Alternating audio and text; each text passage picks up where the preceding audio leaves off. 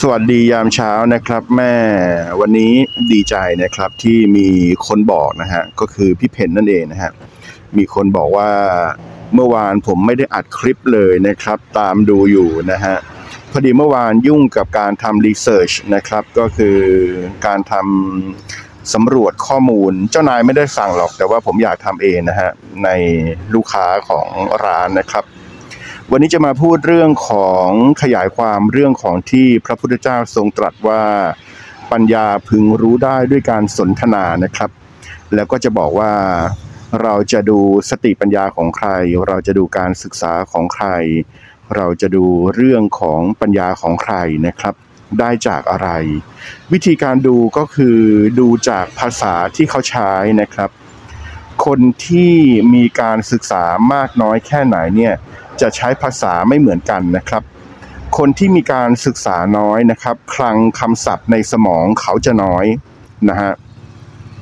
ฉะนั้นเวลาเราคุยไปเนี่ยเราจะรู้ว่าเขาจะมีคำศัพท์ไม่มากนะครับ และคนที่อยู่ในแวดวงการไหนเนี่ยเขาจะมีคำศัพท์เฉพาะนะครับของเขาเช่น อยู่ในแวดวงการหมอพยาบาลแบบนี้ฮะเขาก็จะมีคำศัพท์ของเขานะครับ เหมือนผมเห็น ภรรยาผมคุยกับเพื่อนเขาหรือคุยกับหมอเนี่ยนะฮะก็จะมีศัพท์เทคนิคเต็มไปหมดเลยที่แบบเราคนนอกฟังไม่รู้เรื่องนะครับ หรือว่าเรื่องของธรรมะเนี่ยก็จะมีคำศัพท์นะฮะที่เป็นบาลี เช่น ไตรลักษณ์อิทธปัจจยตา อริยสัจสี่อริยมรรคมีองค์ 8 อะไรแบบเนี้ย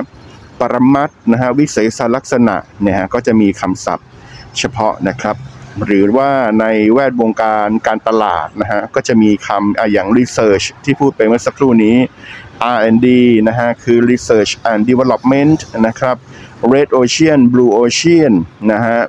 อ่อ per- เอ่อ personalized marketing นะครับอ่า mass นะนะฮะ mass marketing อะไรอย่างเงี้ยนะฮะ media นะฮะมีอะไรอย่างเงี้ย ทางการตลาดเขาก็จะมีคำศัพท์ของเขาทางรัฐศาสตร์ก็จะมีคำศัพท์ของเขา ถามว่าคนที่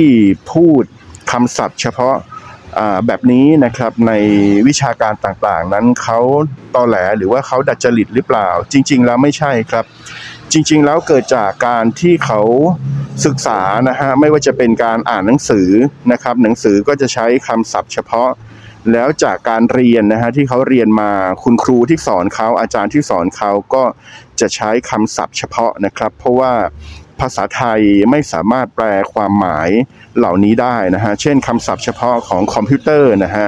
ซอฟต์แวร์ก็คือซอฟต์แวร์นะฮะ แปลเป็นภาษาไทยละมุนภัณฑ์แบบเนี้ยไม่เข้าใจนะครับ ซอฟต์แวร์ CPU ฮาร์ดแวร์นะฮะ แรมอะไรแบบเนี้ย หน่วยความจำเสมือนอะไรเงี้ยใช้ไม่ได้นะฮะใช้อ่าคำภาษาไทยไม่ได้นะครับ ฉะนั้นจะดูปัญญาของใครก็ดูที่การใช้คำศัพท์นี่แหละนะฮะการใช้คำศัพท์ของเขาถ้าเขาพูดนะครับถึงเรื่องของอะไรแล้วเราจะรู้ว่าเขามีความรู้กว้างขวางขนาดไหน ก็จากการใช้คำศัพท์ของเขาเนี่แหละนะครับ ไม่ว่าจะเป็นเรื่องของทางจิตวิทยานะฮะเรื่องของปรัชญา เรื่องของศาสนา เรื่องของสุขภาพเนี่ยนะฮะการดูแลรักษาสุขภาพนะครับ ถ้าเขารู้เรื่อง IF นะฮะสวัสดีครับ ถ้าเขารู้เรื่อง IF intermittent fasting เนี่ยอย่างเงี้ยก็แสดงว่าเขารู้เรื่องของการ สุขภาพนะฮะคนที่สนใจเรื่องของฟุตบอลก็จะมีคำศัพท์เฉพาะนะฮะคนที่สนใจเรื่องของการวิ่งก็จะมีคำศัพท์เฉพาะนะครับทุกๆทุกๆสาขานะฮะจะมีคำศัพท์เฉพาะวิธีการที่เราจะดูว่าคนนั้นมีปัญญามากน้อยหรือไม่อย่างไร หรือมีการศึกษามากน้อยหรือไม่อย่างไรก็ดูนะฮะ การใช้ภาษาของเขานะครับ คนที่มีการศึกษาน้อยนะฮะอาจจะอ่านน้อย อาจจะฟังน้อย อาจจะเรียนน้อย เขาจะมีคลังคำศัพท์ หรือว่าการใช้ภาษาที่น้อยนะครับ แล้วก็ลองให้เขาเขียนก็ได้ฮะลองให้เขาเขียนเรื่องอะไรสักหนึ่งหน้ากระดาษก็ได้ เราก็จะรู้เลยนะครับว่าคนเนี้ยนะฮะมีระดับสติปัญญาอยู่ประมาณไหน นี่ก็คือนะครับวิธีดู